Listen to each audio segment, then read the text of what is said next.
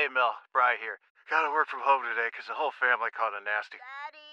Hey, Mikey, if you're gonna puke, find the popcorn bowl. But my availability is 110%. Coincidentally, so is my fever. Kidding.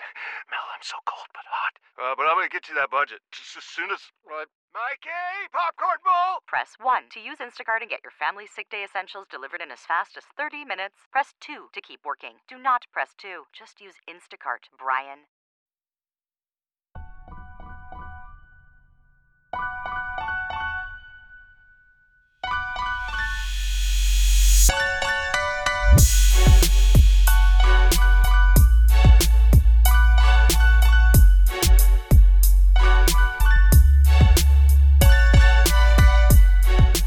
Right, what's up, guys? Welcome to another episode of Bro History. It's Henry Zamota and Danny Abdel Jabbar. Daniel. Good day, sir. well, how good well, good day to you, sir. How's it going, man? How, how is the weather in, in, in uh, Puerto Rico? Uh, well, we're we're um, bracing for maybe like a tropical storm uh, that's coming, so we got to get this going and before uh, before um, I have to like use backup power. Before power's out for like three weeks, right? yeah, no, I mean, I don't. Th- uh, yeah, I honestly don't think it's going to be that bad at all. We'll probably just get a little bit of rain. How has the grid improved since uh, the last time power was was? Uh, You know, that's that's a really good question. hmm That's a really good question. I think, um, like, it's definitely gotten better. I'm noticing that it the power doesn't go out quite as frequently here uh, as it used to. However, and it's funny that you asked me about this. Literally today, it went out for like 30 seconds. And what's funny about this, and I don't know if I've said this on the show, is it's not just that like, oh, your lights go out. It's that you hear an explosion somewhere in the background, like a violent explosion, and then the power goes out and it's it's pretty wild. Um, it's it's it's very jarring, and and it's funny that you know me and my fiance are, are at this point we're used to it. so like an explosion can happen, and it doesn't phase us at all anymore. just like oh, uh, well, at least it's not like oh no, there's gunshots. Yeah, well, I mean, I've heard that here too, but not nearly as frequently as the explosions. so something so something about um, my new location because I I don't know if I told you guys I think you know by now I moved from Brooklyn to Long Island and you know what's really funny? When we first started podcasting I lived in Manhattan and I lived right next to Mount Sinai Hospital. And um, there were sirens. There were ambulances on my block pretty much All the time. every 30 minutes there you could there, there would be an ambulance that would go down my block and we were podcasting during covid. And during in covid that was like one of the epicenters of uh of covid-19 um, they had the makeshift hospital outside mount sinai outside of mount sinai um, it was crazy it was nonstop every 10 minutes a ambulance would go by and you would hear that in the background of the podcast I think I just heard one right now. so now, completely out of the city. When I was in Brooklyn, didn't hear anything. I lived in a pretty, you know, kind of quieter section of Brooklyn. Now, I'm in Long Island. I live about 15 minutes away from JFK. 15 by car with no traffic. So you see planes that are descending to to the runway, and uh, now the new thing that will be caught in the background, and I haven't found a way to uh, to filter this out, will be airplanes. nice. Airplanes will be the new thing, and then for you, of course, it's just the sounds of everyday Puerto Rico, which the Puerto Rican motorcycle gangs. which includes any anything from Puerto Rican motorcycle gangs to loudspeakers outside for a night of dancing. Or So, or um, people um, people praising Jesus with really bad singing people voices. praising Jesus, really just people praising Jesus. So now we have new things to deal with, but um, I have not set up this this place to be podcast friendly yet. Unfortunately, uh, busy with the baby, who is a treasure, by the way. Um, today he's been crying a lot, but otherwise a treasure. But um, yeah, haven't set it up, so you might hear some reverb or whatever it's called. What happens when the yeah, sound reverb. but we'll do we'll do our best in post processing to fix that. Yeah, we'll do it best. And by now, anyone who's a frequent listener knows that consistent audio is uh, always in you know something that we try to do well, but you know, let's not pretend Shit like happens. we're we're the most consistent in terms of audio. But thank you for being with us today. Um, I hope all's well with everyone, and you're doing uh, you're enjoying the beginning of your summer. Um, Danny, you're leading today's episode, so what do you want to talk about? Yeah. Um, I, I want to start just by asking kind of a like a generic question. Um, what are your general thoughts on remote or hybrid work? Like, do you think remote work hurts efficiency in a company?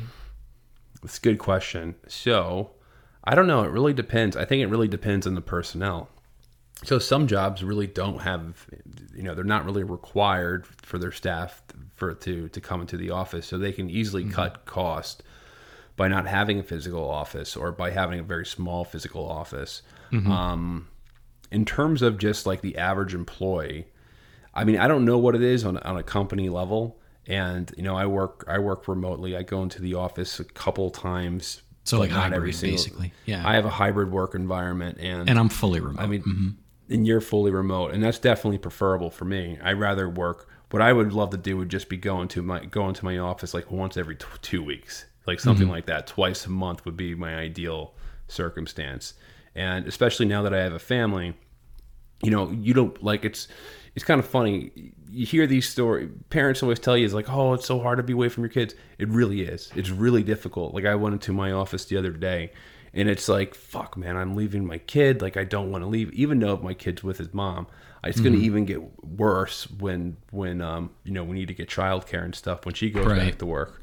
Um, but yeah, um, I mean, it, it's a necessary necessity for me in terms of just um, you know quality of life.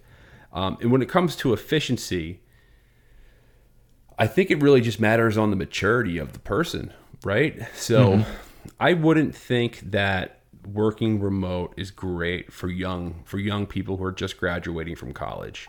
Um, actually, I know it's not great for young people just graduating from college because they don't know anything. Um, they need to learn from people in the office. They need to make friends in the office. Um, it's also good for their social lives and stuff.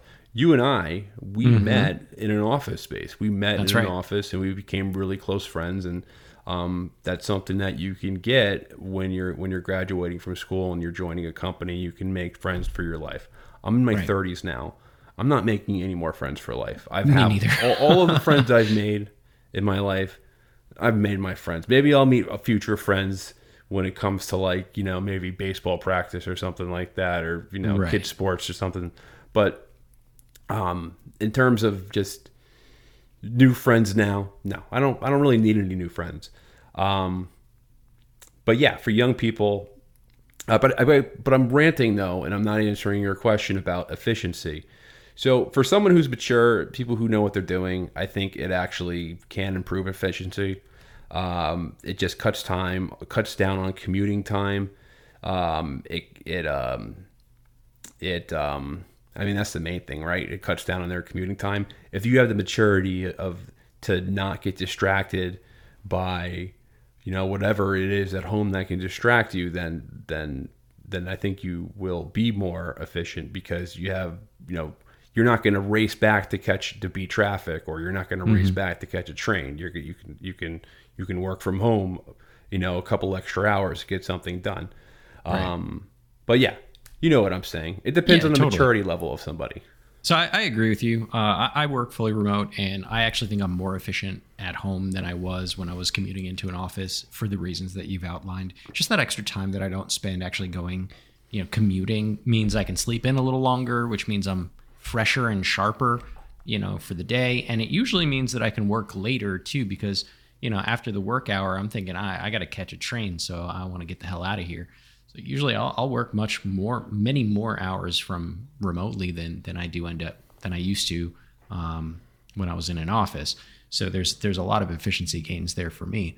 But I guess the question that you do bring up is that like it depends on the person, right? And so companies will often have this this conversation like how do we monitor and, and make sure that the people that we have are doing what they're supposed to be doing while you know working from home and, and the reason why i'm talking about fucking work efficiency was because i found this interesting reddit thread a few weeks back on a particularly spicy topic related to uh, JP Morgan and their use of a system called the Workforce Activity Data Utility or WADU. Wait, And- what, what? One more argument though. I know you're going to get into something super weird.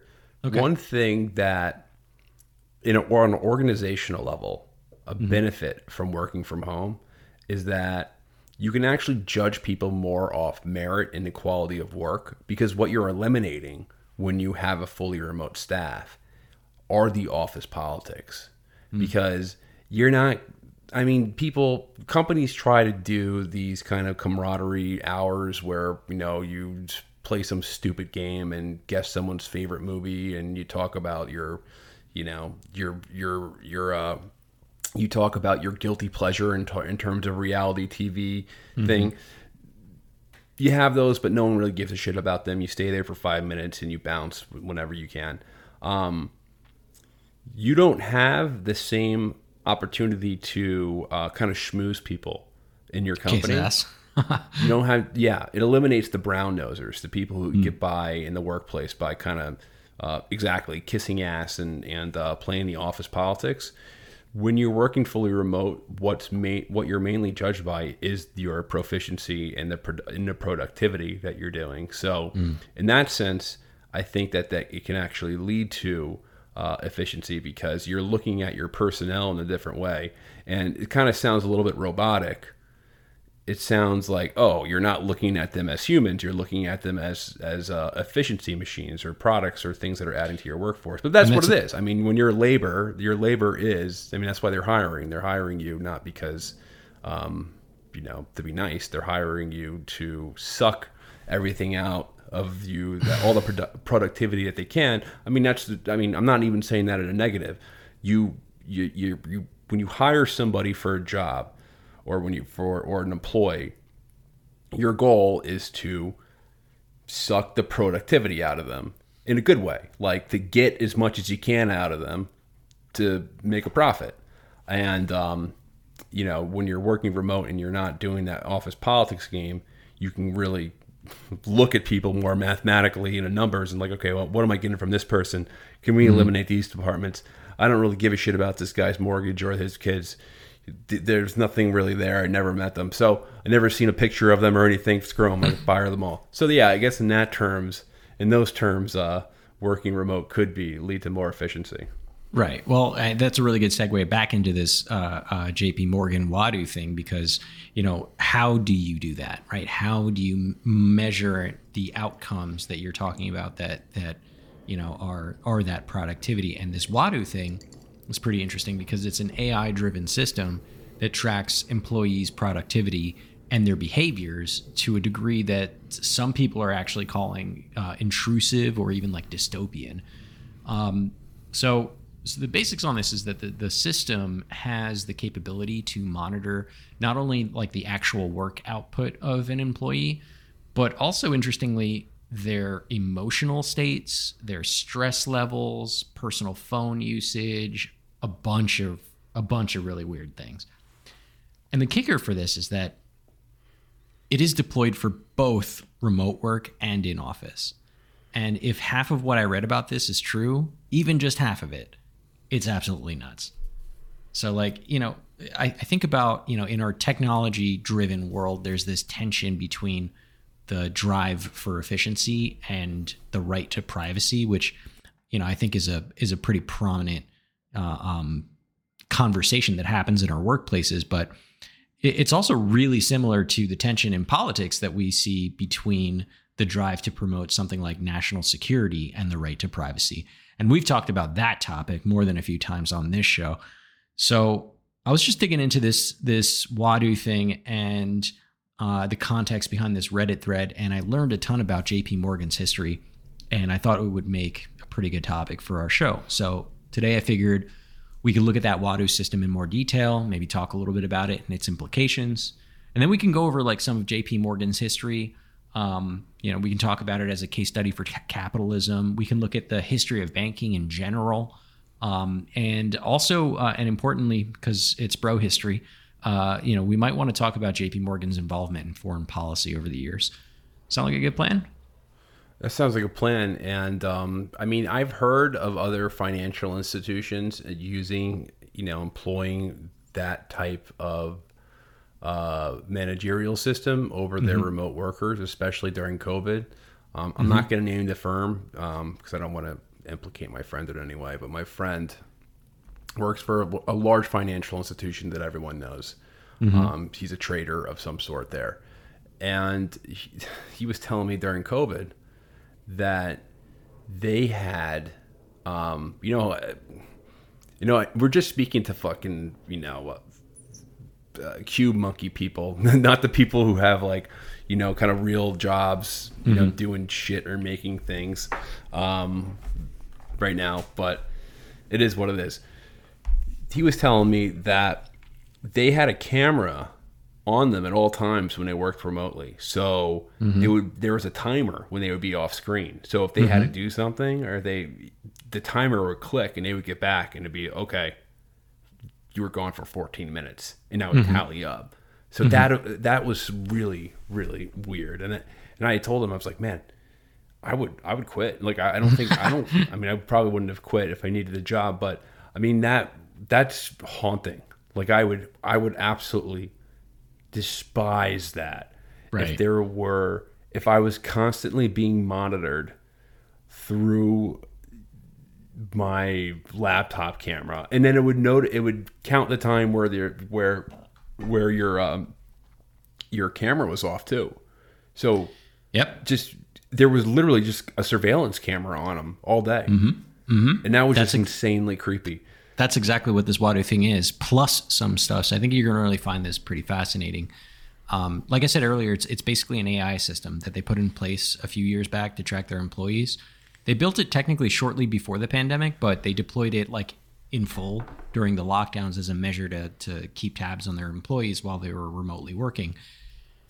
Fascinatingly enough, I actually found a PDF from JP Morgan just on the internet on their systems policies, and it reads really boring and it standard stuff that you would expect. You know, shit like we track your emails and we track how many times you log in and what IP addresses you're on and you know your calls and you know uh, for in person. You know, when you're in the office, they look at how how often you enter, when you enter and leave the building. You know, with their badge system and and they confirm that with video cameras, but um, if this nameless redditor that I read, who claims to be an employee of J.P. Morgan, uh, is correct, um, there's some there's some weird shit going on. Here's here's some quotes on from what he's alleging or she they are alleging is happening at J.P. Morgan. It's called a warning for anyone working at or thinking about working at J.P. Morgan Chase Co. And it, since it's on the since it's on Reddit, you know it's true. Oh, it's got to be real, right? Yeah. Um. Well, I mean, this Reddit is no where I one's fo- ever no one's ever it. made up a story about on Reddit. No, no, no. Reddit is where I found it, but there's dozens of articles on pretty much every you know um, major news outlet that's that's confirming this as well. So I, feel pretty good about it. It's just this is where I found it, and there's the spicier elements are on there. Um, so here's a bit on on how J.P. Morgan's always watching their employees in the office. So it says Wadu uses an array of HD cameras at the office to monitor your non-verbal body language all throughout the day. The collected information is then fed into the AI slash ML system, so AI or machine learning system, and is used to update your Wadu profile in real time. Every manager gets access to a dashboard that lists all the metrics about their subordinates. The biometric feeds are updated from the facial and behavioral tracking. Have a bad day? Stressed about something? Wadu has already noticed this and alerted your manager. Can't focus? Not working at your usual pace? Wadu has already noticed this and alerted your manager. Did something you normally don't did you do something you normally don't do? It's possible Wadu flagged it as suspicious and alerted your manager. So, you know, I mean, I understand using cameras in an office to say like track when people come and go, you know, especially for anyone who's like working hourly um, or, you know, for really important uh, types of jobs where they need to keep good security, um, like a bank. Uh, but it strikes me as a little creepy that they'll go so far as to analyze your mood. Like, why? like, I doubt Dude, they're going to sounds go. like go ahead. it, it, it sounds like the things that we accuse China of doing to the Uyghurs. Yeah, you know, it does. It really does. I mean, I doubt That- they're gonna go and like like your manager's probably not gonna go and send you a box of chocolates or like some flowers if they see that you're having a bad day. So like this can only be used negatively against you, like this information, you know? in a corporate structure like that, your your your manager greets you with somebody from HR, and they're like, "We noticed that you are having trouble focusing. Is there anything Yeah. that we can do to help you?" Like something like that happens. That'd be and, weird. Um, Yeah. That is that is bizarre. I know people who work at Chase, um, but not. I don't know if I know people who work at Chase who are not like loan officers or stuff. Um, I don't. I doubt like loan officers would be monitored like that. But I don't know. I, w- I need to follow up with people I know to see if this is true. Yeah. Um, because that is freaky and weird. But Isn't it? Again, at other financial institutions, I know for a fact that they were employing things like this um, during, especially during COVID. I'm not sure if they were do they do this now because a lot of the financial institutions, a lot of those employees are are going in. But what's his name? Um, what the fuck is his name? Jamie Dimon, the CEO of J.P. Morgan. He was complaining, and you know, the entire time about during COVID about how productivity has decreased and all this stuff, and Probably you know, because he's of- got his cameras looking at people all day. yeah. yeah. Um, but I know a lot of other financial institutions were really one of the first groups to go back um, during COVID, to going back to like more consistent office hours. Um, It really depends on the company culture and stuff. Newer tech companies, newer comp- newer groups, um, they're usually staying more lenient on that. Um, but I think more legacy brands, um, you know, people I know who work for more corporate brands with they they're they're already you know back three to five days a week Right. which i think is fucking torture to be Right. completely honest that's so and that's and i don't even know how i did it before i don't know how i did it before Me neither. i mean i worked five days a week in the office um, from like eight to six Minimum. when Sometimes we started this pod, super when- long. for, remember? for, for years during this podcast, and we still did the podcast. I mean, I don't know how I was able to. Like, I can't imagine a time that time We not were- being dude, like, we were oh man, we the hard young. times, and that we was were one young, hundred percent man. normal. We had all the energy in the world. Yeah, maybe it's because they're young, or maybe we're just too accustomed to um, to uh, you know working in basketball shorts. But um, enough about en- enough about that. Um, and, you know, Let's- that's let's like get the back on corniest. track. That's the corniest kind of office joke now. It's like I would get up, but I would show you my shorts. Johnson, this guy's a hoot. Wish we were back in the office. I'd buy you a beer after work. oh, I can't. All Um, right, let's let's get back on track. Here's here's a uh, bit more on the same thread on how they track you at home because you were kind of you were alluding to this but based on your personal testimony from your friend. So it says Wadu is also watching and listening wherever you're working from home. If you installed Citrix Workplace on your computer and you permitted it to access your web camera and microphone after login, you have connected those devices to Wadu. If you're using an issued Chromebook, those permissions are already conveniently accepted for you. You'll notice that your web camera will flash right after login. This is not an initial connection flash. Your web camera just took a burst shot of pictures and sent it to Wadu. The pictures will be scanned for anything deemed unprofessional or unsafe.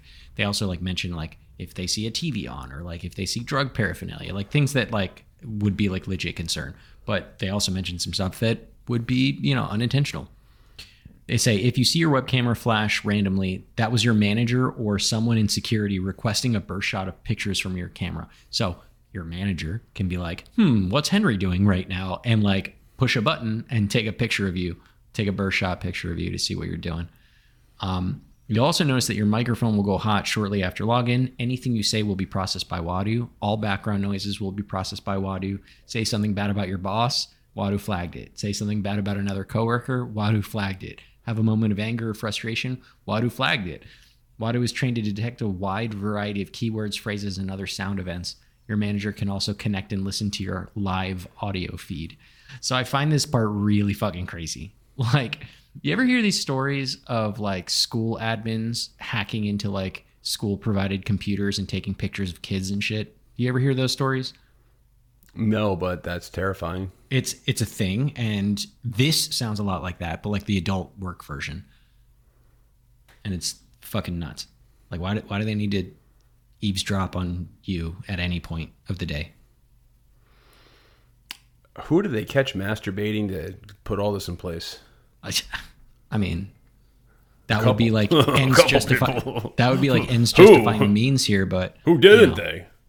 I, I think this is pretty Orwellian and, and more kind of like a runway runaway capitalism, like overdoing the micromanaging to squeeze out more and more efficiency for in the name of profits. But you know the, the implications there are that you know you lose privacy, and the, the question becomes like a, to if you're working remotely, or indeed even if you're working in the office, like what measure of privacy do you are you you know do you have a right to? Here's a bit more on the on the thread about that. So Wadu determines how productive you are by analyzing a variety of metrics about your session input. It includes words typed, mouse clicks, application activity, and many other things. The analysis also determines if someone is a unique contributor or if they're a regular worker. In overall rankings, unique contributors are always ranked higher than regular workers. The same analysis can also determine who is essentially dead weight. These people are ranked last. Upper management pushes a narrative that all the surveillance is required to safeguard the firm against insider threats. While that may be partially true, the main reason is to train and refine the AI or ML system. They want every employee profile to be as accurate and detailed as possible. They say we're not supposed to use anything from an employee's Wadu profile to make employment decisions, but it's kind of hard to ignore a ranked list of subordinates with productivity forecasted. So, you know, as it's alleged, I think they're using this in an attempt to increase efficiency without maybe thinking ahead about those potential implications. And, you know, like they point out, I think there's legitimate concerns about this, um, especially for the remote work part. Uh, I can only imagine how this could be re- like misused by some bad actor in JP Morgan. And even if that never happens, there's still a considerable risk for data breaches. Like imagine, you know, somebody hacks into JP Morgan's Wadu stuff and now they can listen in on hundreds, thousands of people all at once. They can take pictures Well. Here's- can see here's- anything. Here, this kind of reminds me of. Do you, did you watch Black or I think Black Mirror is still on. Black yeah, Mirror. Yeah, they have a new season out actually. Yeah. There was an episode in one of the beginning seasons of something kind of like this where Yep. everything that you did was recorded. Mm-hmm. So it became kind of like a cross reference. So if you were applying for a loan, they would look through your, everything that you did. Right, that was a if you were commentary, I think, for a on the- job. Yeah, that was a commentary on the China score as like the social scores. But yeah, this is kind of like JP Morgan's take on that. No, it wasn't that. It was a different. The, the commentary on the social scores was the one where the girl kept on getting ranking lower and lower and lower. Mm-hmm. Uh, This was a different thing, and the guy was like going through his wife's, and he noticed that, or not his wife's. It was like his someone who he knew, and he noticed his wife was having an affair with him, affair on him.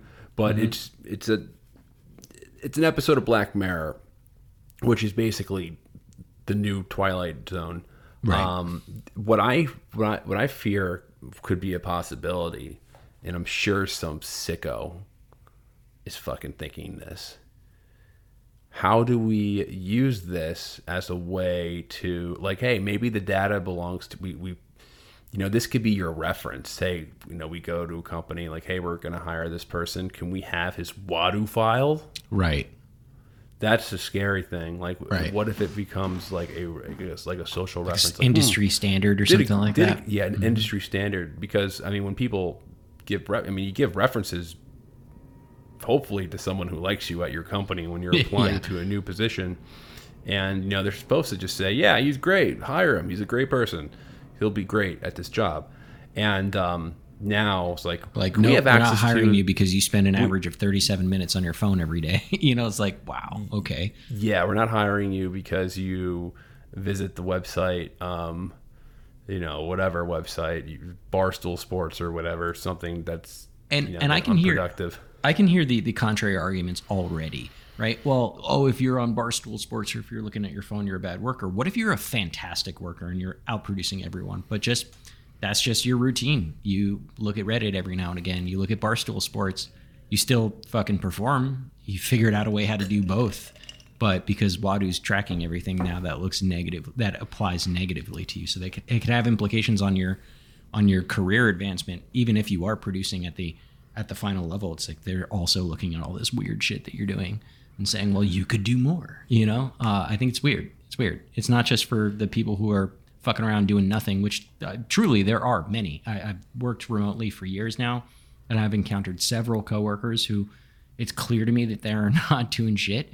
Um, but you know, I think it's to the detriment of the people who are fucking crushing it, you know, and deserve the kind of freedoms that that frankly I think should be a right. But I mean, you can, but you can cut those people loose by just their performance in general. If you don't do shit all day, eventually that's going to appear. You know, that's eventually you're going to be judged off the work that you do. Right. Yeah, but I systems like this are intended to like find to like prevent that from happening in the first place. Like imagine you hire somebody today and it takes you 6 months to realize that they're not doing shit. Well, now you've paid that person for 6 straight months, right? And then you fire them.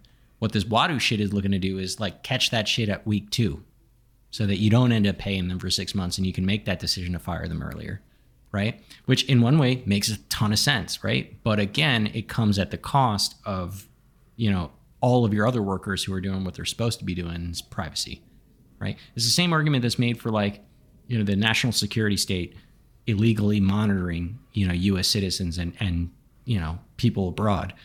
Yes, the idea is to catch a terrorist before they are a terrorist and to figure it out, but at what cost? The cost is the privacy of every, you know, person here in the United States, right? They can see all your dick pics, right? You're not a terrorist, but you're sending dick pics. Guess what? The government saw your dick pics. you know what I mean? Like that's that's the way it is. That's what Edward Snowden was talking about. You know, this is just the corporate version of that. Yeah, man, that's scary. That's uh, that's that's terrifying. I want to confirm. Um, I want to ask people from J.P. Morgan about this. If this is indeed as intrusive, or if this is something that's being laid out across the company, because that is that is pretty uh, pretty pretty scary. I would Yeah. imagine most corp most corporations don't have anything like don't don't do this at all. Well, most corporations aren't J.P. Morgan. J.P. Morgan is like the biggest financial institution in the world, so so they have a lot of money to develop this kind of shit. But I mean, honestly, look, workplace surveillance is not new, right? I I just think we hit a new chapter in workplace surveillance that is scary because we're not yet used to it. You know, using AI, these big companies are able to m- monitor employees in ways that we could have never imagined just even a few years ago. And in some cases, it like like I've pointed out, it could be a really good thing. I mean, look at like how example, old example, Ford revolutionized manufacturing, right? Before that, every person in a manufacturing plant would would be making an entire finished product. Whereas Ford flipped the script and made every person on the line do like the same small task over and over and over again and found productivity from that. You know, what we learned was that it's possible for a company to make some tweaks in processes and gain crazy efficiency increases. And that means more money. And basically, since then, every company in the world has always been looking for the next tweak to help them make more money or reduce costs to save money. And that's just that's just capitalism 101, right? And that's not necessarily wrong in and of itself. It's just what it is. And all of this talk of, of efficiency that could be linked to a theory called Taylorism, uh, which I just learned about recently. This is made by a guy, Frederick Winslow Taylor. He's an American mechanical engineer in the early 20th century, and he basically proposed the concept of like scientific management or Taylorism. Um, and that theory uh, emphasizes like the maximization of productivity through the optimization of work processes and also a granular division of labor. I'm quoting, by the way. Basically, Taylor tried to turn work into science, right? Where the most efficient method could be discovered and then replicated to improve productivity. And Wadu here just sounds like Taylor- Taylorism on steroids, right? And and what's different is that Taylor's theories was mostly made to address op- optimizing like physical labor, like how many cars can you make, right? But Wadu takes this beyond that physical output. Like, what did you do? What is your final end product? And they're now optimizing and looking into analyzing things like your behavior and your emotions as a way to maybe increase increase efficiency. And that's really creepy. But maybe they're onto something. Or maybe it's a mistake. I don't know. right? Like I'm not an expert in this field. So Sounds like our corporate overlords are are taking things too far right now. yeah, sounds like it. Anyway. Just ima- imagine how that can collude with the state oof. Right.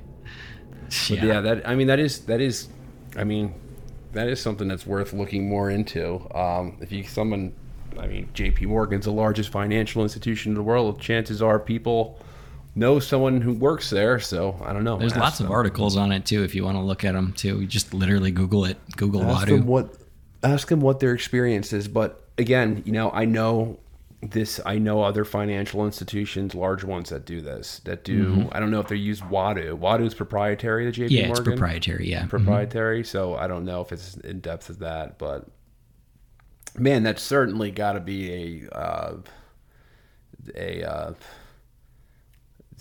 like a selling point for employment hey we don't monitor you right? We're not going to take pictures of you in your boxers. But I guess in today's age, in today's age, I mean, it is really easy to make bad hires when you're doing it remotely. yeah, for you sure. can you can I've really hire people who are like. I mean, did you hear about early on during COVID? There are some people who were um, like these Silicon Valley guys were um, basically taking other jobs while working yeah, their, their this part- actually you happened know, very job. recently to my fiance and her company. They hired some sales guy, and evidently he was working like three or four different jobs, but like not actually working at any of them. It's kind of like a cross between silent quitting and you know like just taking on new jobs to get the paycheck until basically they find out, um, which is really fascinating. Um, and I know a few people who have multiple jobs but are actually doing them legitimately too.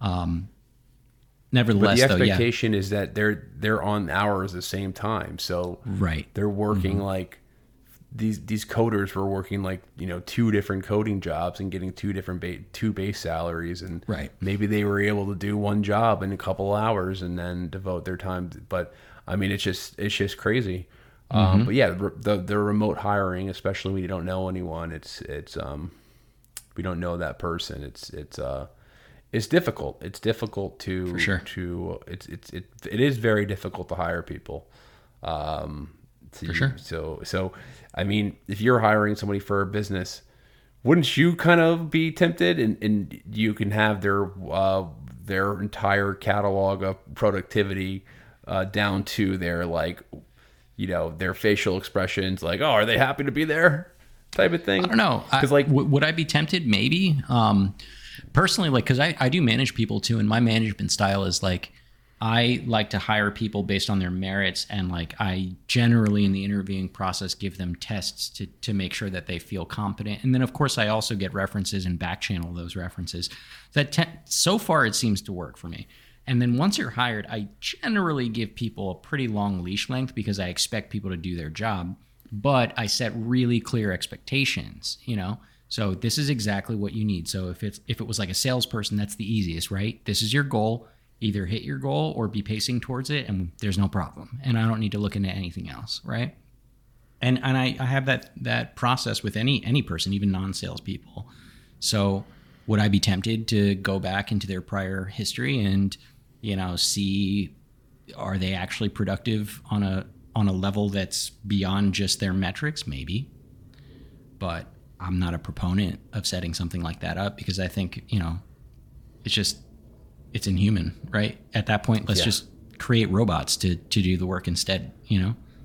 Yeah it is it is quite uh, dehumanizing and some breaking news. There was a man who was trying to cross the us canada border this was recent. And he was caught with snakes in his pants. He was trying to smuggle pythons from canada into the united states. Pretty crazy story. And i'll leave you to create your own jokes about that. But uh, we have some other breaking news as well and that's harry's razors. So, Harry's Razors, they're carving their own path in grooming to give you a better designed and better value grooming products. Harry saw customers getting ripped off by questionable shaving products, so they came up with their own way to make beautifully designed razors without the ridiculous prices the big brands charge. Guys, I recently hit second puberty. Guys who are in their mid 30s will know what I'm talking about. And I have to shave every single day now. So um, I was using these very crappy razors, and they would get dull right away. And often I would end up using my wife's razors because my razors would get dull, which is bad for everyone.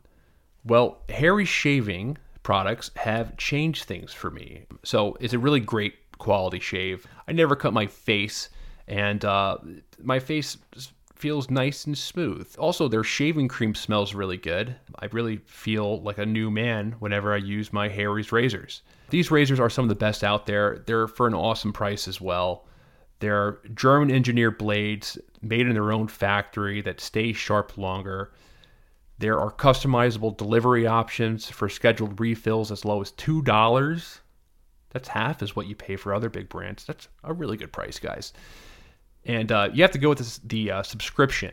So I use the subscription because it prevents me from having to go to my local pharmacy and then ask a person to help me because the razor is often behind some type of security plexiglass. Harry's razors are awesome. I love them. They're the best shave at the best price. Get started with a $13 trial set for just $3 at harrys.com slash brohistory. That's harrys.com slash brohistory for a $3 trial set. It feels really good to be productive, but a lot of the time it's easier said than done, especially when you need to make time to learn about productivity so you can actually, you know, be productive. But you can start your morning off right and be ready to get stuff done in just a few minutes with the Inc. Productivity Tip of the Day podcast.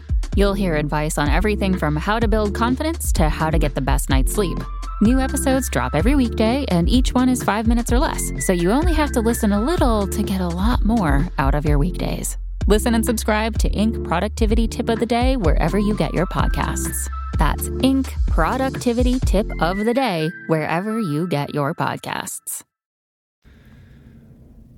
The tech sector, especially where you're seeing mass lay, where you saw mass layoffs. I haven't looked mm-hmm. at it lately, but there were. There's no secret there were mass layoffs there.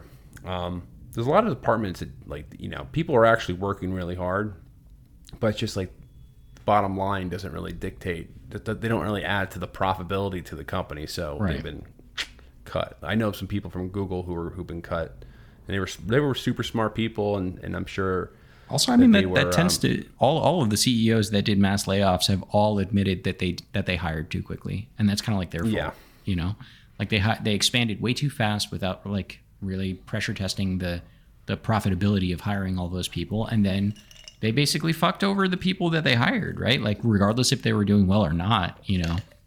It like there was an expectation that i mean most what most people stick around in a job these days for like three years right? Like that's the average so you know when they when they get hired they're expecting to be there for at least three years and some of these people had just been hired you know within the last couple of months and then suddenly they're like oh shit we made a mistake like Facebook is a good example. Mark Zuckerberg was like, "Yeah, I fucked up. We hired too many people too quickly."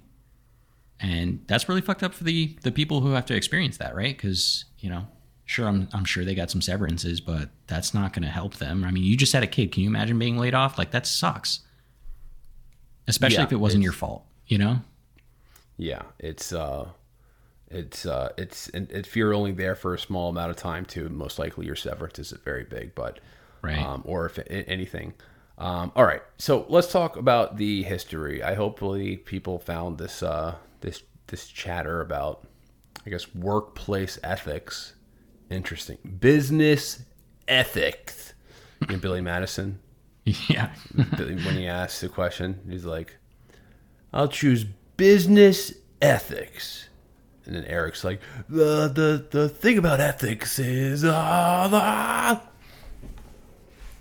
the people get the reference. anyway, what, what was what was Billy's question? The Industrial Revolution in the puppy was industry. Um, okay, so where are we going? So what's the point, Danny? Where are we? going? what's the where point? are we going with this? We can't. Okay, like like I said earlier, while I was going down the the Wadu rabbit hole, I learned a bunch about J.P. Morgan, and I figured we can go over that history. And it's actually really surprising, not only just because of how long they've been around, but because of how involved they are in one way or another in so many big historical moments. Um, some quick facts JP Morgan is more than 200 years old, uh, and today is arguably one of the biggest companies in the world, if not the biggest bank that's not like a country's central bank, you know? Um, but to kind of talk about this, we, we have to talk about JP Morgan's predecessor, uh, ancient predecessor, the Manhattan Company. And the Manhattan Company was started in 1799 by Aaron Burr, A. A. Ron Burr. A. A. Ron Burr, who you might know as the guy who shot Alexander Hamilton. Unless you didn't, and now you do. And so that's actually the first little mini story that I wanted to cover. Um, so for, for those that didn't see the play Hamilton, here's the short story. Uh, Hamilton and Burr were at odds for years for political issues. And Burr was a Democratic Republican, and Hamilton was a Federalist. They disagreed on a ton of things, mostly policy. Um, Hamilton started talking shit about Burr and called him a dangerous opportunist, right? Because he's like banking guy, right? After Burr beat Hamilton's father in uh, his Hamilton's father-in-law uh, in the 1791 Senate race. Um, a little later, things got interesting during the presidential election of 1800 when uh, Burr and Thomas Jefferson were running mates uh, against the incumbent president John Adams. Uh, and in the event of a tie, the U.S. Constitution mandated that the election had to be decided by the House of Representatives. And guess what? At the end of the vote, Jefferson and Burr each had 73 votes, and that caused a tie. So Hamilton, despite disagreeing with Jefferson and Burr, you know, he thought that he was a man of principle, and he ended up actually using his influence in the House to uh, ensure Jefferson's victory. Thus, also Burr uh, would become the vice president. Not long after that, according to a newspaper report, Burr challenges Hamilton to a duel because Hamilton had expressed a quote despicable opinion of Burr at a dinner. Burr demanded an apology, Hamilton refused, and then Burr challenged him to a duel. Like, can you imagine if dueling was still a thing today? Like, so much shit gets talked online and in person. I feel like half the US would be dead if we still had dueling. Yeah, dueling now is like just like um, cyberbullying, I guess. Right? Is that the new version? I mean, but you don't die from cyberbullying, you know, at least not directly, you know. Um, but anyway, the the duel took place in Weehawken, New Jersey. Uh, it was conducted according to the Code Duello, which is a set of rules for pistol dueling. And uh, that morning, the men faced each other with 56 caliber pistols. Hamilton got wounded, and he died the next day in New York. What was interesting about this, Burr was charged with murder in New York and New Jersey, but he was never tried in either of those jurisdictions, and he went back to being, you know, vice president. Um, but his political career was effectively over because, like, you know, he fucking shot a guy. Um, not only just a guy, he shot a Congress, uh, like a Congressperson. So, you know, not a really good look. Uh, the incident obviously led to some public outcries against dueling, and that contributed to the decline in dueling over the cup the the decades that followed. Um, and that duel is often remembered as a like a pivotal event in American history.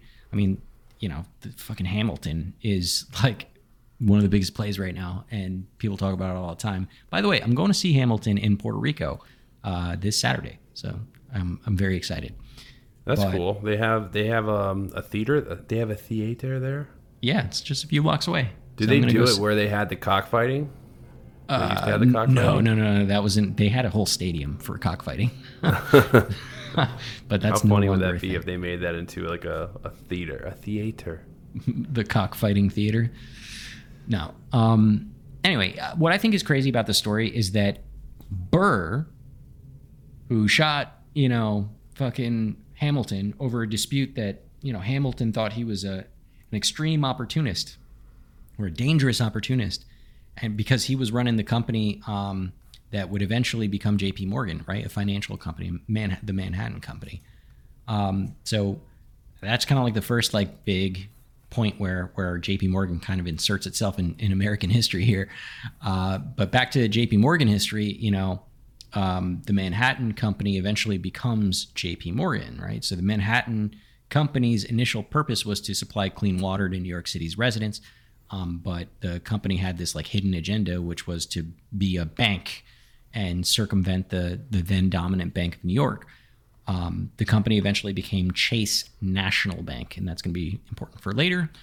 Uh, later in the mid 19th century, two important figures pop up um, Junius S. Morgan, uh, who was a prominent financier, and his son, John Pierpont Morgan, as in J.P. Morgan. And they uh, set up J.P. Morgan and Co., or, or also known as the House of Morgan, uh, and that was established in 1895. And it soon became instrumental in the consolidation of several industries, from railroads to steel, electricity, and telecommunications, all kinds of shit, right? So they're deeply, deeply involved in, in a lot of the changes there. Later uh, in 1907, there was the Panic of 1907, uh, which marked a turning point in the company and, and even America's financial history. And during that crisis, um, JP Morgan convened a meeting in, of New York's leading bankers in his library and convinced them all to pool their resources to stabilize the banks and restore public confidence which sounds like a really good thing until you realize that this act eventually led to the creation of the Federal Reserve System in 1913. So they made the Fed. They made the Fed. J.P. Morgan, effectively, which is pretty wild. Um, and then you can fast forward to the second half of the 20th century, and, and there's a series of significant mergers and, and acquisitions that began to basically shape the modern J.P. Morgan Chase um, Chase National Bank acquires the Bank of Manhattan Company in 1955, uh, which was the uh, the Burr Company, if you remember, and they m- merged together with J.P. Morgan and Co. to form J.P. Morgan Chase and Co. So that's where we're at. Pretty fascinating early story, huh? Well, thank you, Danny, for taking us through that exhilarating history of J.P. Morgan Chase. Um, no, but it's. I mean, of course, it's interesting, and yeah, you know, they were. J.P. Morgan was really influential, like you said, in in um, in, in creating the Federal Reserve. Um, I guess you know before J.P. Morgan was really though J.P. Morgan. You know, they weren't always the biggest bank in the country. Um, no. You know, the first big in the early 19th century um, in the U.S. The way capital markets they were primarily centered around um, you know, financing industries related to either transportation or, or infrastructure. So the big key areas of focus were railroads and canals. Mm-hmm. So governments at both the federal and the state level, they would issue bonds as a means of, of financing these projects. And these government bonds were, were actively traded in the capital markets. Railroads at this time. It wasn't just the U.S. It was basically the entire industrial world at the time. I mean, they they required a substantial amount of capital investment, and the government relied on borrowing to finance these projects. So, um, investment banks they were selected as underwriters for government bond offerings, and they were granted exclusive rights to distribute and sell distribute and sell these bonds to investors. Now, the problem was and still is, is that these investment banks dealing with government bonds, they they had close ties to the government. Um, mm-hmm. Um, and when I say they had close ties to the government, I mean they had personal relationships with government officials. Sometimes they and were the government. yeah, sometimes they were the government. So you know, through their advisory services. Um, and, you know, they also had direct involvement in debt management. Um, investment banks could influence government policies very easily, especially when it was related to debt issuance and then interest rates and financial regulation. So, I mean, when we talk about the mixed economy, what we're talking about is really just like the capture of of the regular the regulatory state by the corporation. It's kind of what we have today mm-hmm. and or what we've had for a long time. Um, but yeah, so you know, financial institutions were able to, to capture the uh, the regulatory body of financial institutions and, and interest rates, and this influence allowed investment banks to really shape the rules and regulations that would govern government bond markets. Now, um, before J.P. Morgan, though, you know, the big banker was, or the first major invest, the first big major investment bank in the U.S. was Jay Cooke and Company. They were based out of Ohio, and um, you know, for those of you who know your Civil War history, Jay Cooke, Jay Cooke was one of the big financiers of the Civil War on the Union side. Jay Cooke had heavy ties to the Republican Party. And his brother, well, his brother was the editor in chief, I think, of one of the largest Republican Party magazines. Mm-hmm. Um, so they were heavily, you know, intersected with the Republican Party. You know, the Republican Party at the time was a new party. They were close friends with uh, one of, with an Ohio senator named Senator um, Salmon P. Chase. His name and, is Salmon. yeah, Salmon, Salmon Chase. and um, when the Lincoln administration took office in, in 1861, the Cookes lobbied hard to make Chase the appointment of Secretary of Treasury. So in return, Chase gave Cooke a monopoly in underwriting the entire federal debt. So during the Civil War, and in the Civil War is kind of that period of time when the U.S. kind of turns into what it is today. That's why I look at the Civil War is it's it's it's the completion of the nationalization project of the United States. Mm-hmm. Um, I guess minus the future ethnic genocides of Native Americans, but it's literally like the completion. Like the, the, the state has finally been created. You know, with it, with its financial system, with its banking backers, um, you know the what it is now, the United States. That's like kind of like our true founding. Um, but during the during the Civil War, um, basically a handful of investment banks such as Jay Cooke and Company controlled the, the entire American financial sector. Now, after the Civil War, they go bankrupt because, and you know, there's a a lot of reasons why why uh, Jay Cooke goes goes uh, goes bankrupt. But one of the big reasons is that there was a decrease in demand for government bonds after the war. Um, and then there was also, you know, there was a financial crisis in the 1870s. A lot of the railroads that were being were really bloated.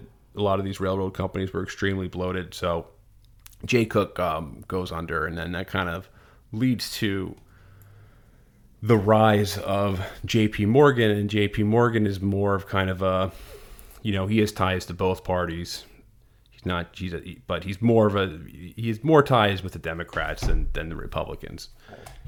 Um, yeah, I mean, I think at that point, you know, it really was less to do with with what political party they were tied to, and just how they were tied to the government as a whole. Uh, honestly, yeah. yeah, like the two the two big the two big banking parties, you know, the Rothschilds who had like basically they had an agent who was uh, the treasurer of the National Democratic Party for many years. That was August Belmont, um, who I believe he was the he was related to the Rothschilds by marriage. He wasn't a Rothschild, but he was related to them.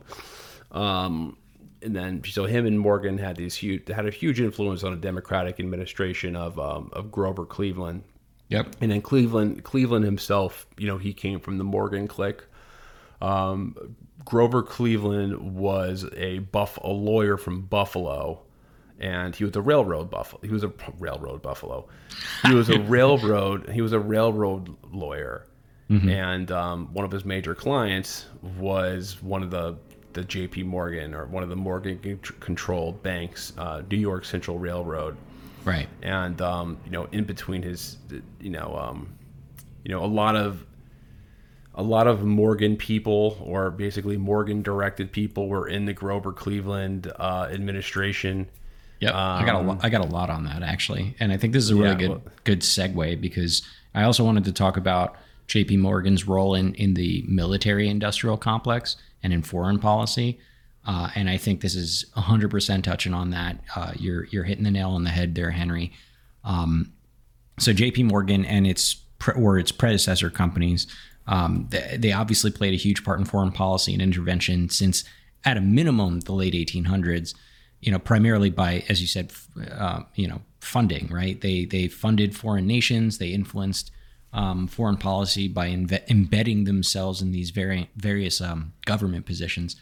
And uh, I'm actually going to get a bunch of this uh, info that, that, we're going to talk about here uh, from Murray Rothbard, Murray Rothbard's book, um, Wall Street, Banks, and Foreign Policy, the second edition. Um, oh my um, God, you know how happy that makes me? I mean, you sent this to me. It's, it's actually a really good read. I was, I was very um, fascinated. Rothbard Rothbard writes Rothbard writes a great book on um, on this, and I really I'm I I have not read any of Rothbard's like humongous like 700 page books, um, like his manifestos about libertarianism and stuff. Right. But I have read his pam like this is more of like a pamphlet. His like Yeah. 100 page books. Yeah, it was Just, short. You know, obviously It's- they're easy to read yeah. but they're all really interesting and like the, the the best thing about Rothbard the way he writes is that he writes with like a really big I love people with axes to grind. Yeah, yeah, he's very he names sharp. name he's a Like- Mm-hmm. name he's a name he likes to name names.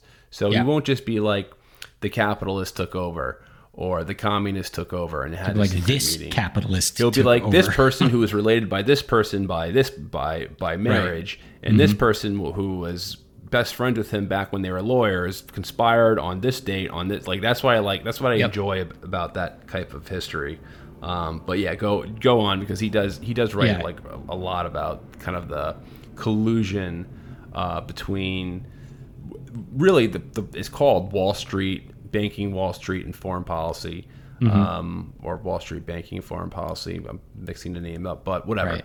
You type that in Murray Rothbard, the correct title, and it's a free PDF that you'll find online because the book was um, because the Mises Institute puts most of their books up for free. Mm-hmm. But they um, yeah, it's it's just a it's about 120 pages, and basically it's just all about like the the collusion of banking Wall Street, the collu- basically like the incestuous relationship between um, Wall Street and the State Department, and how like Wall Street just implants people into high positions of power in government to sway policy.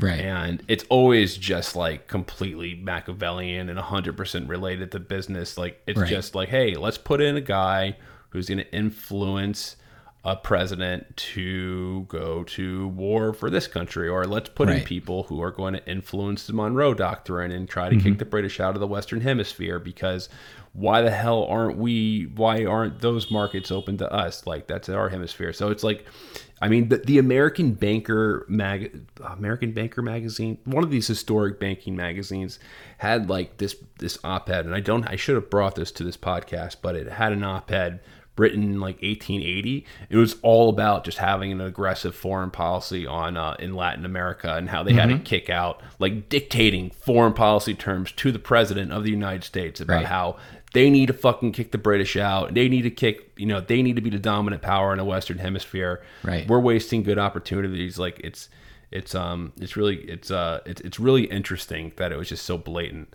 Um, Yeah. Now you see those kind of op-eds in those banking magazines, but they're all, they're always kind of, you know, they're not going to be that brazen.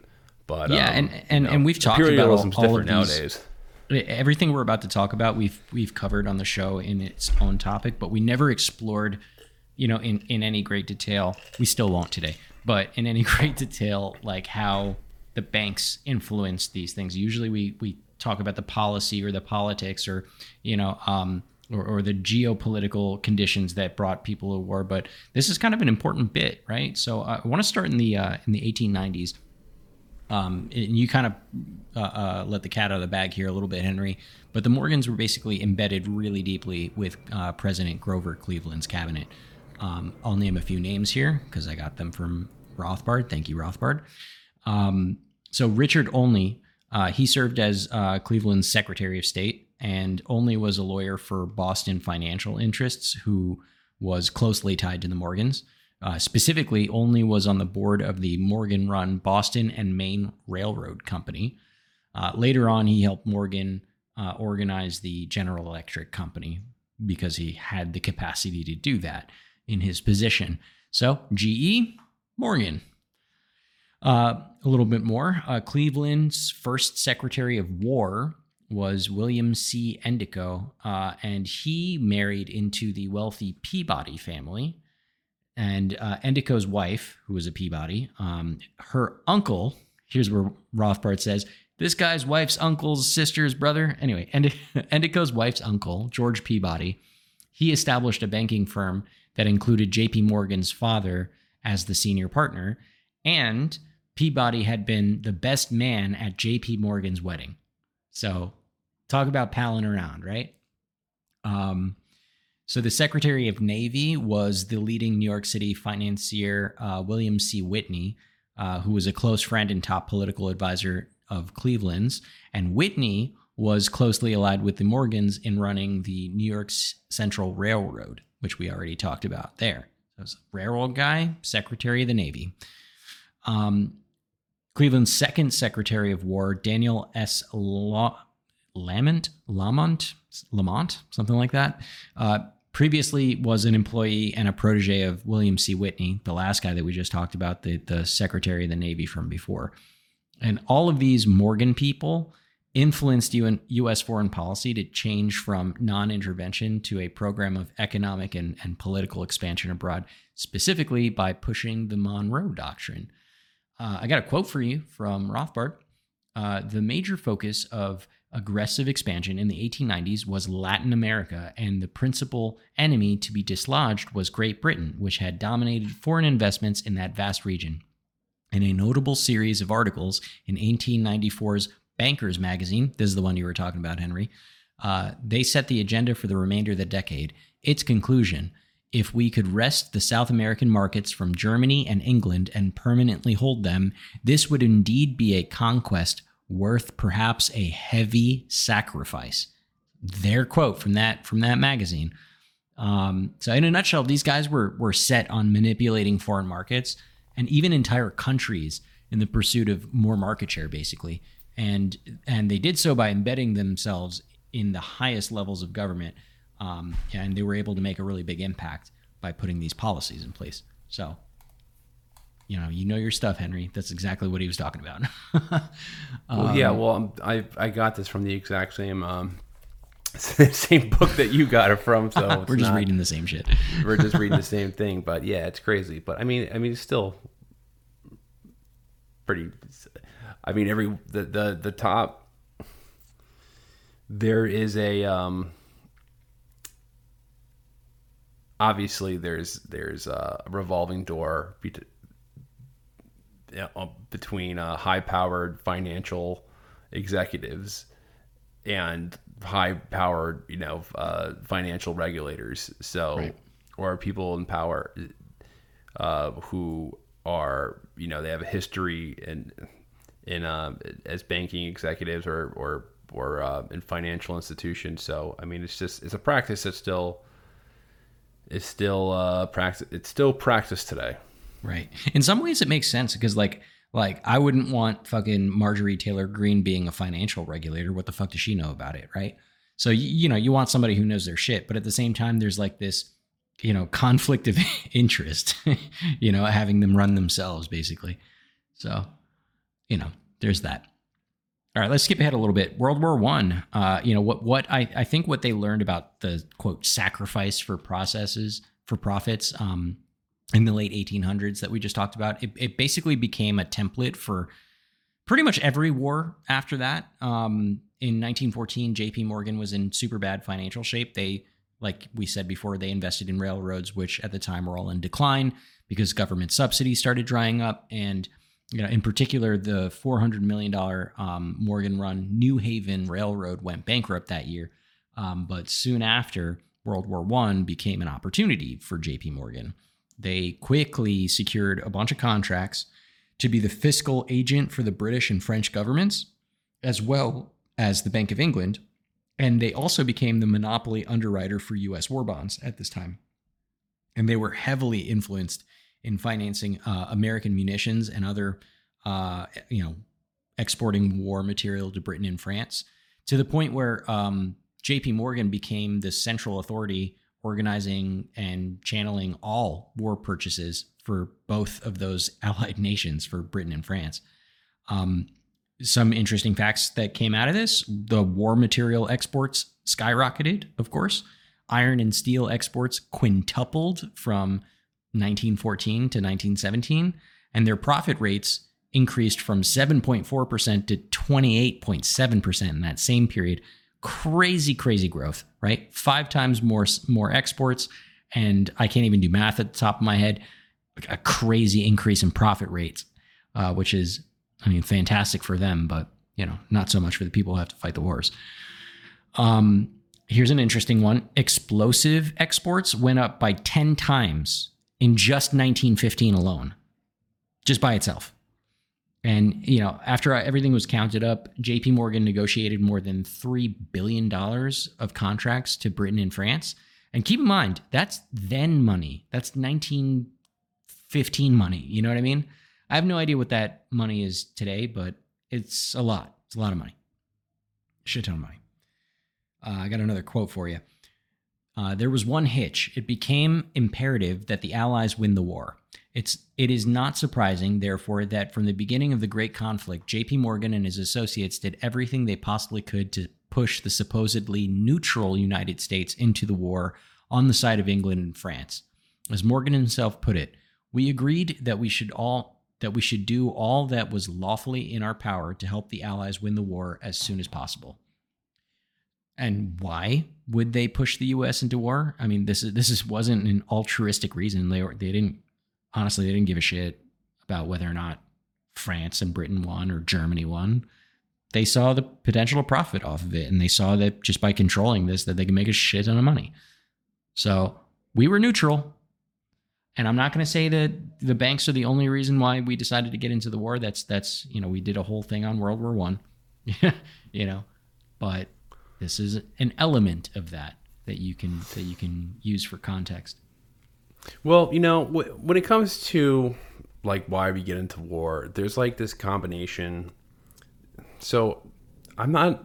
I need to write this down and really think about it because I I know why. I know the reason why, and it's a lot of people just kind of articulate it poorly, and I don't want to be among them, but there's always a financial motive. And I think the financial motive really is kind of what spearheads it. Mm-hmm. But then there comes the justification, and, and to justify the mm-hmm. financial motive, it has right. to be about spreading democracy, which right. in the which politics in of it. Woodrow mm-hmm. Wilson's case was, you know, he probably really believed that. Like, I think a lot of these these people who are you know foreign interventionists who are really into that if you speak to a lot of them, they really do believe it. Like they really do believe that American hegemony is it makes the world a better place. Um, if it wasn't for us spreading our institutions or uh, outward, then these countries would go to war with each other, and you know they would it would just be absolute chaos. So what we're doing is good, and I think that what really happens is that I, you can't you can't be like, oh, okay, so we got into this war and 100,000 Americans died in about nine months. Because, I mean, World War One was just absolutely horrible for everyone. Mm-hmm. But, in, you know, just in the context of, of the, of the American soldiers that died, man, something like 100,000 soldiers died in around nine months or so. Just horrible, yeah. horrible fighting, hor- horrible fighting. And, and, um, um, and, I mean, how do you kind of justify that to yourself? Well, it was for the greater good. Um, you know, we're you know, right. these people died. They're definitely not going to say it was because we made. And you have to sell. You have to sell. it is not, and I and I don't even think it's kind of like a, a justification that you're making to, you know, to to the public. I think it's a justification that you have to make to yourself. Yeah, like you have to really believe that stuff mm-hmm. because if you don't, then your conscience is is obviously unless you are a fucking to, maniac, you know unless you are a maniac. Like yeah. there are people who are maniacs who are just like I love war, but I think you really do have to sell your sell. You need to kind of sell yourself on these um, to to take the money and to profit off the war. You do have to sell yourself sell yourself on that this is a good thing in the long run. And if I make uh, some money on it, awesome. worth it. yeah. And if I and if some people make some money on it, I mean, that's just you know that's that's that's great. Just proves how industrious that we are. But I know I'm still working on articulating this, and yeah, I'm sure I think, I think you're onto something who, for sure. What's something you learned in history class that you feel wasn't the whole truth? Better yet, what's something you didn't learn at all that was omitted completely? That's what I'd like to call redacted history. I believe that all history, no matter how good or bad, needs to be told. There are wars, massacres, battles, and entire historical events that are just not in our school's history books. Have you ever heard of Mary Bowser? I didn't think so. My name is Andre White, the host of the Redacted History Podcast, the place where history's forgotten events, heroes, and villains get their story told, one episode at a time. So come huddle around the campfire with me and get ready to hear the stories that you were robbed of. And get comfortable. We're going to be here a while. The Redacted History Podcast Real History Never Dies. Stream the Redacted History Podcast on Apple Podcasts, Spotify, or wherever else you get your podcasts. You can spend less time staying in the know about all things gaming and get more time to actually play the games you love with the IGN Daily Update Podcast. All you need is a few minutes to hear the latest from IGN on the world of video games, movies, and television with news, previews, and reviews. You'll hear everything from Comic Con coverage to the huge Diablo 4 launch. So listen and subscribe to the IGN Daily Update wherever you get your podcasts. That's the IGN Daily Update, wherever you get your podcasts. For But sure. yeah, um, World War One is not the only one. Um, there's Nope. obviously more wars. Right. Uh, and, and I won't cover everything, but I'll, I'll, I'll touch on World War II shortly here. Um, the U.S. enters World War II, and I think this is edged along in much of the same way as World War One, except you know this time the Rockefellers are involved as well. Of course, though, all of this is connected because David Rockefeller was the head of Chase Manhattan Bank, which eventually would merge with J.P. Morgan later on. So it's kind of like all the same thing anyway. Um, during the 1930s, the Rockefellers were pushing hard for war against Japan, who they saw as competing with them for oil and rubber resources in Southeast Asia. And they were also ruining their plans of a mass, like, quote, China market for petroleum products. So they didn't like that so much. They're, they're really pushing for war in uh, against Japan. On the other hand, uh, the Rockefellers were pretty non interventionist um, in terms of Europe, where they had some pretty close ties with uh, the German firms like IG Farben and Co. and had not so many close relationships with Britain and France. The Morgans, on the other side, though, they were very committed to the ties that they had set up with Britain and France from World War One, and of course, all the money that they made in that you know uh, negotiation. So the Morgans were pushing for war with Germany again. Uh, here's a quote from Rothbard that I think really punches it. World War II might therefore be considered, from one point of view, as a coalition war. The Morgans got their war in Europe, and the Rockefellers got theirs in Asia. So basically, rather than like them fighting amongst themselves and saying, "Oh, we should go to war here, we should go to war there," they just joined forces and be like, "Fuck it, let's just go to war with everyone." You know, um, and of course, oversimplification. There's many, many reasons why the U.S. got involved, but based on a lot of things that we've been saying here and how influential these um, financial institutions were in the government and in policymaking, is not hard to kind of follow that thread, you know, and follow the money behind the money motivations, as you say, Henry, behind some of these things. So there's that. Uh, I'll do some. Fly, I'm totally flying through context here because honestly, we can probably spend an entire episode just talking about either of the world wars and how the banks were involved. But um, here's some more quick facts about JP Morgan's involvement in some other foreign policy stuff uh, to help bring us back to today. Um, thanks to some lobbying from our good friend Henry Kissinger and David Rockefeller, Jimmy Carter was convinced to let the Shah of Iran into the US to flee the political unrest led by the Ayatollah Khomeini, which, of course, as you know, was probably set up by us. And also because he was seeking medical treatment for lymphoma. And this led to the hostage crisis in Iran, um, which is just a small but noteworthy part of why our relationship with Iran is so tense today.